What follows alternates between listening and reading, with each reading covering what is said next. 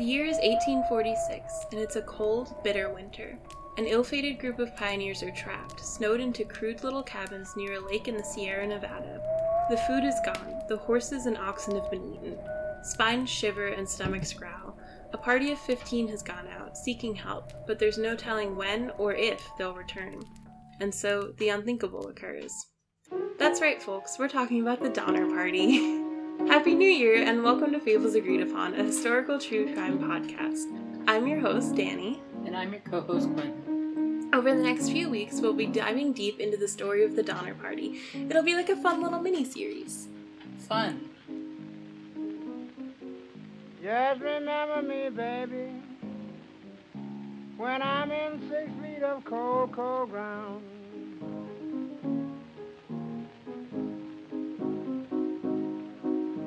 Just remember me, baby,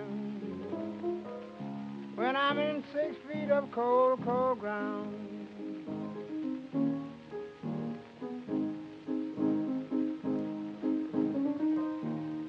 Always think of me, mama. Just say there's a good man gone down. I want to preface these episodes by saying that much has already been written about the Donner Party. Some of it has been horrendously sensationalized and stretched the truth. Some of it has been written by survivors, kind of wanting to downplay the things that they had to do to survive, that we might look unfavorably on today, like cannibalism. And some of it has been written by members of the press immediately after the fact, wanting to tell a good story and sell a paper.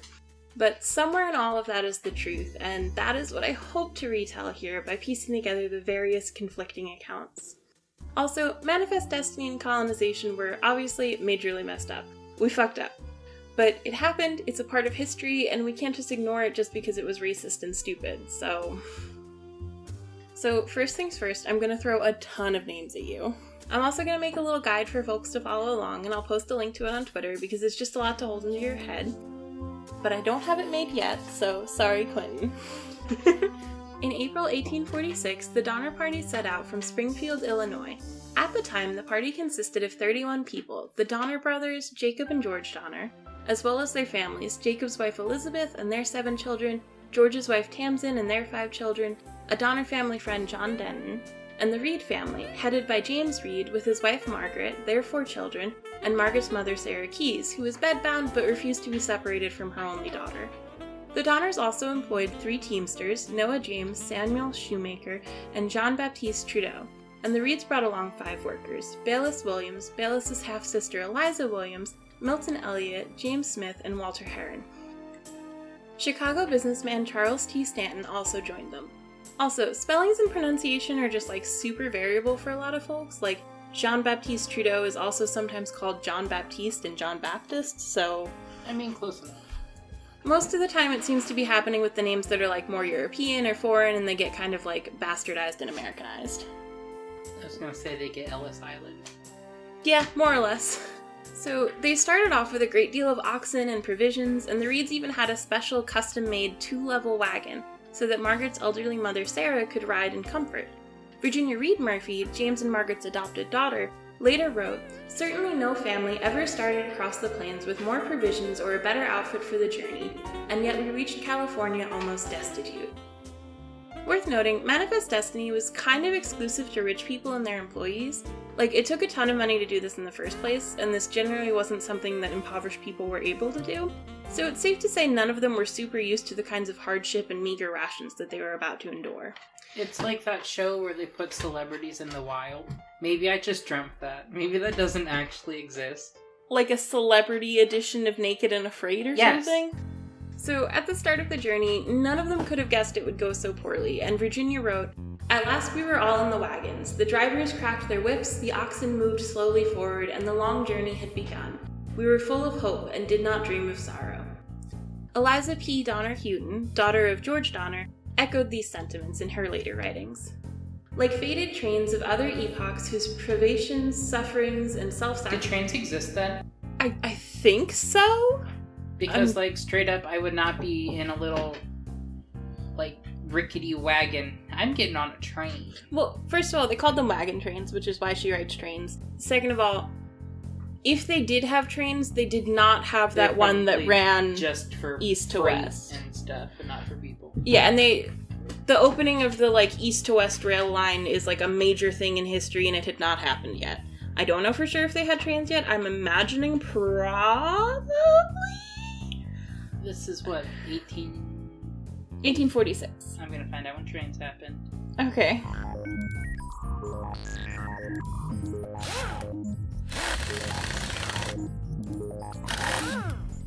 On the 21st of February 1804, the world's first steam-powered railway railway journey took place. So yeah, we've had trains since 1804. So we had trains, but we didn't we did not have that one that ran east to west. That was not done yet. Not important. The point is they didn't they didn't have the train that would have taken them where they needed to go. Yes. No, And even if they did, you can't take all your worldly possessions and everybody on a train, you know? I just wanted to know how she knew what a train was. They called them wagon trains. Okay, but still. Also, she she didn't write this in 1846. She wrote this 18 Spoiler alert, Eliza Donner lived. 1830. Okay, spoiler alert. Eliza Donner and Virginia Reed Murphy lived. Um, they wrote this much later on. But anyway, so she wrote, like faded trains of other epochs whose privations, sufferings, and self sacrifices have added renown to the colonization movements and served as danger signals to later wayfarers. That party began its journey with a song of hope, and within the first milestone of the promised land, ended it with a prayer for help. On May 29, 1846, Sarah Keyes, Margaret's mother and Virginia's grandmother, passed away. The near- Uncle Joe in this story. Who the hell is Uncle Joe? Uncle Joe is the useless grandpa in Willy Wonka and the Chocolate Factory who's bedridden and doesn't do shit until he's like, oh, we're going to a chocolate factory. I can suddenly move. No, she was legitimately bedridden, and it's she knew she was gonna die soon. She Okay. refused to leave her only daughter. Her sons were actually still in Illinois, like, no, mom, stay with us. And she was like, no, no, no, I'm not leaving my daughter. I'm not letting her leave without me. I think somewhere in there she probably knew she wasn't gonna survive this journey, and frankly, considering what happens later, it's maybe better that she passed sooner. Let's all eat grandma. we are nowhere near the eating people stage yet. But anyway, she passed away on May 29th, 1846, near the Blue River in Kansas, and this was the first of many misfortunes that would befall them. Along the way, they joined a wagon train, and their numbers swelled. They were joined by several others Patrick Breen and his wife Margaret, who also went by Peggy. Their seven children and a family friend, Patrick Dolan, joined the party, as did William McCutcheon, his wife Amanda, and their one child, and William Eddy, his wife Eleanor, and their two children.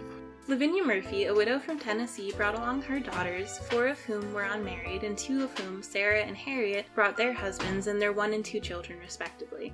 Two men, Hardcoop and Wolfinger, joined them as well. And so Hardcoop and Wolfinger are just like their last names. We don't actually have their first names. I can't find a record of them anywhere. But we do know that Wolfinger also brought his wife, whose first name was Doris. Good old Doris. Finally, Louis Keseberg, a German man, brought his wife and two children, as well as three employees Carl or Charles Berger, also sometimes known as Dutch Charlie, but records seem to go back and forth on what his actual legal name was, Joseph Reinhardt, and Augustus Spitzer. The Dutch Charlie sounds like some kind of like donut. A little. Or like a sandwich or some kind of food. I could see a sandwich. I don't think I could see a donut named that. It would be like a chocolate donut with some like white cream on the inside. I'm making it now. That's a Boston cream. uh no. Anyway, following the Oregon Trail, they arrived at Fort Bridger on July 28th.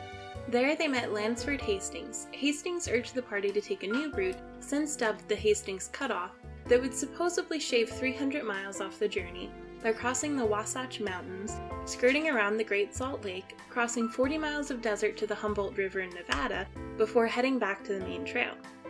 Hastings had told them it would shave 300 miles off their trip, but it was actually 125 miles longer than the regular trail. Virginia later wrote that her father was so eager to reach California that he was quick to take advantage of any means to shorten the distance.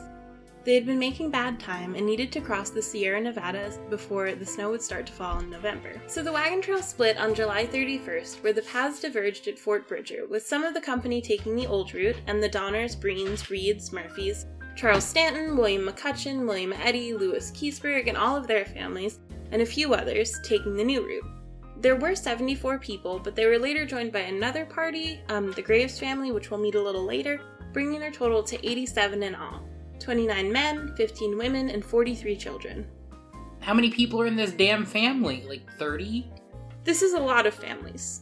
No, it said another joined their party, another group joined their party, and it brought it from 40 Oh, 74 yeah, yeah. to 87? Well, so the the Graves Like I know I can't do math, but like what? How many damn people are in this family? Well, it was the Graves, and then there was also like employees and whatnot. Like everybody had a couple of employees and family friends traveling with them. Okay. So, also, up to this point, Hiram O. Miller had been keeping a diary, mostly just dates and records of where they had camped. But he actually went with the rest of the wagon train and left the diary with James Reed, who continued to write in it, but it was still fairly concise and bare bones. His last entry is actually on October 4th, but we'll get into that in a little It's bit. It's like Sisterhood of the Traveling Pants. These two men shared a diary.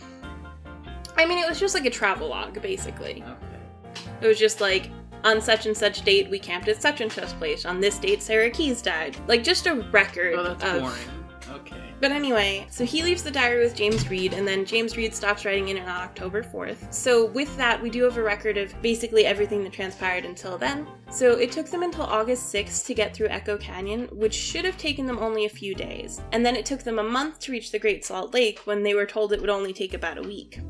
At one point, they found a letter from Lansford Hastings stuck in a bush, directing them to send a messenger and he would, quote, return and pilot us through a route much shorter and better than the canyon. James Reed, William McCutcheon, and Charles T. Stanton rode on ahead to find Lansford Hastings, but Hastings actually refused to head back and guide them along the route that he had convinced them to take, and just drew them like a really bad map. So at the Great Salt Lake, they were joined by Franklin Graves, his wife and eight children, his son-in-law Jay Fosdick um, and his family, and a teamster John Snyder. These people really do just be like, I'm gonna have six to eight children. Have to understand that it was 1846. You would have eight children and five of them would die. Well, none of these children seem to be dying yet. He says as if it's a bad thing. I'm just saying, they have like basically an entire preschool class per family. How friggin' tiny was your preschool? I don't know, I didn't go to preschool. Anyway, Point is, these people had too many children. They need to find a hobby that's not creating more children.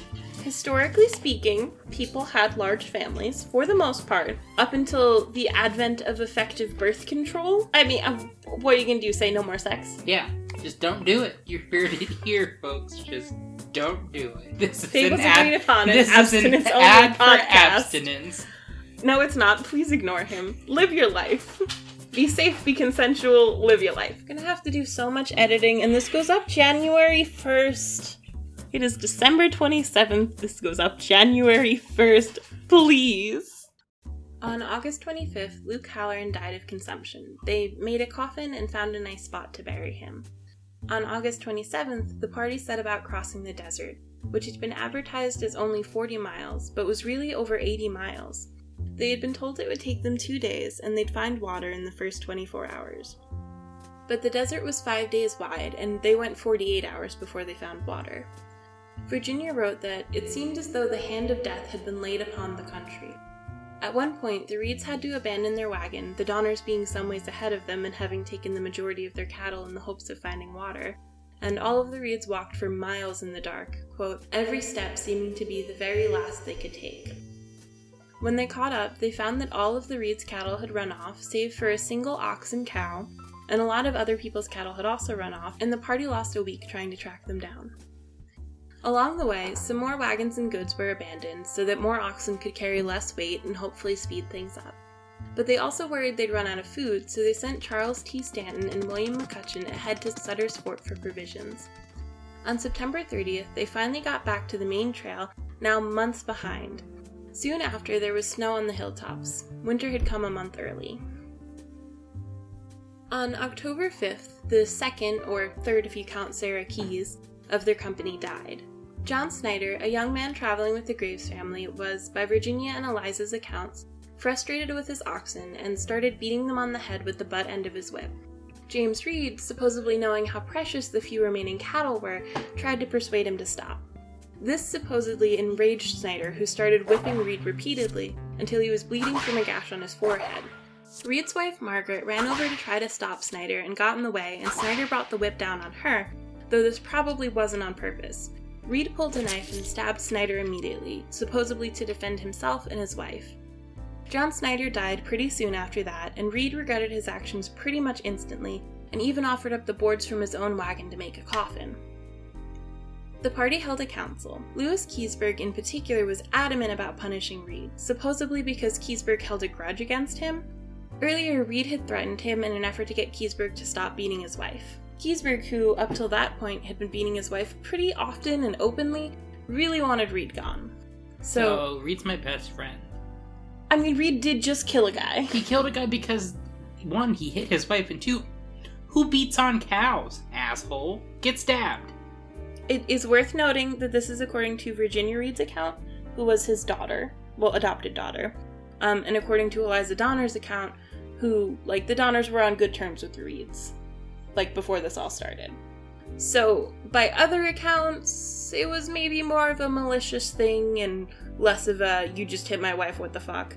It really just depends on whose account you're reading and whose account you trust. But either way, mm, pretty much all accounts, aside from Keseberg's own, insist that Keseberg was probably beating his wife fairly regularly and didn't like Reed because they had had an altercation about it previously. So he supposedly wanted to have him actually hanged, um, but the council instead voted to banish Reed, which was sort of a compromise.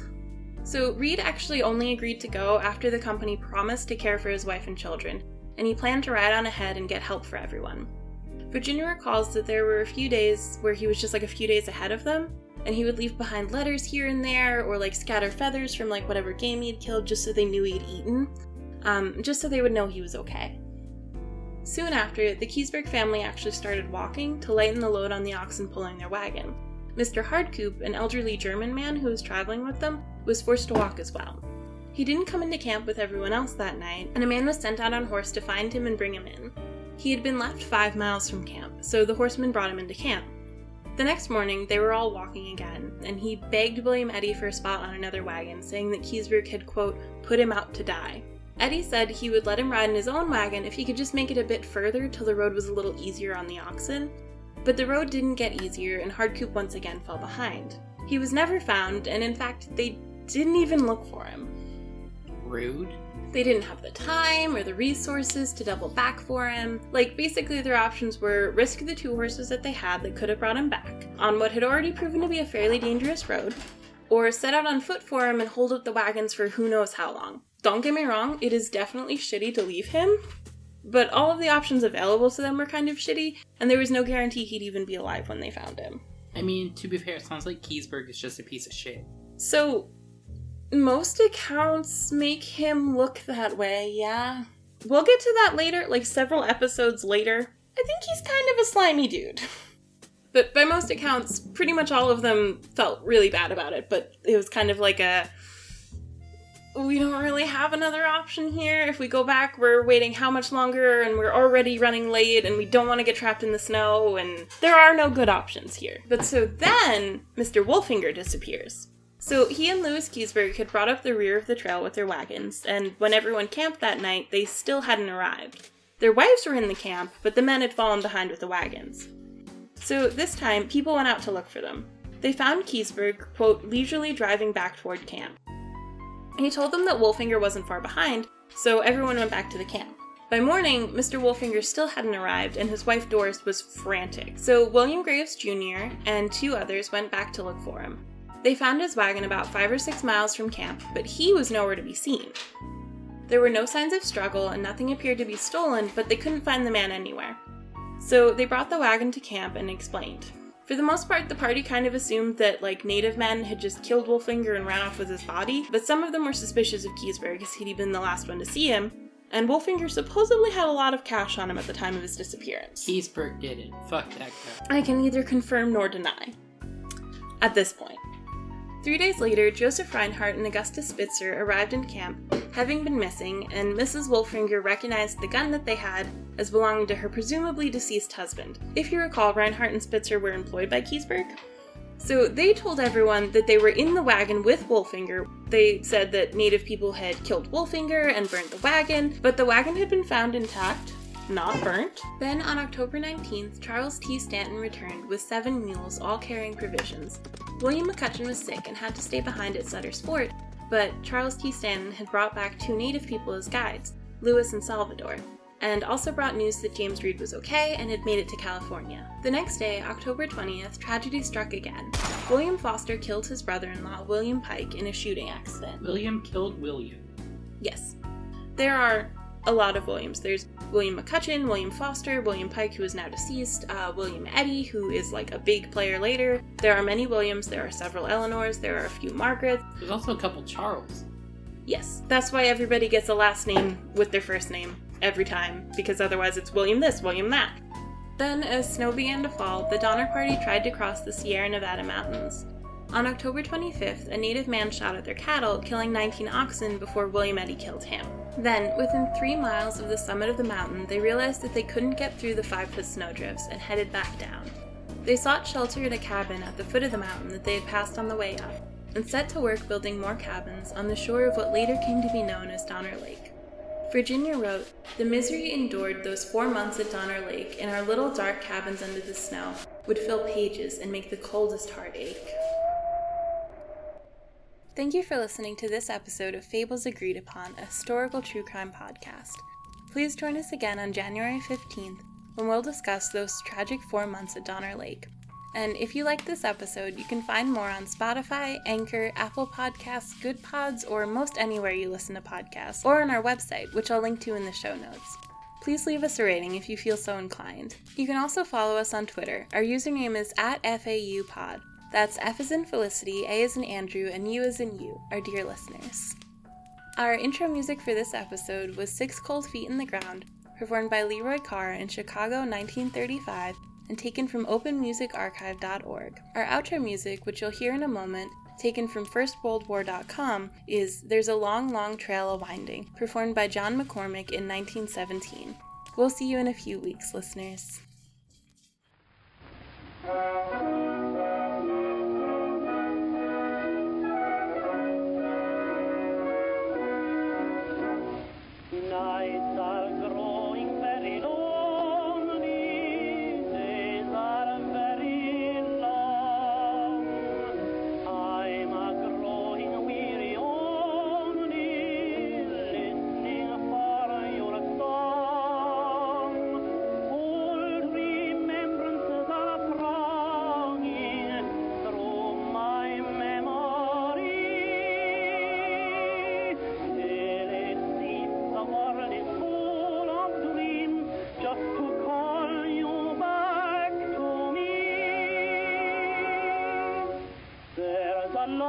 Long, trail a winding into the land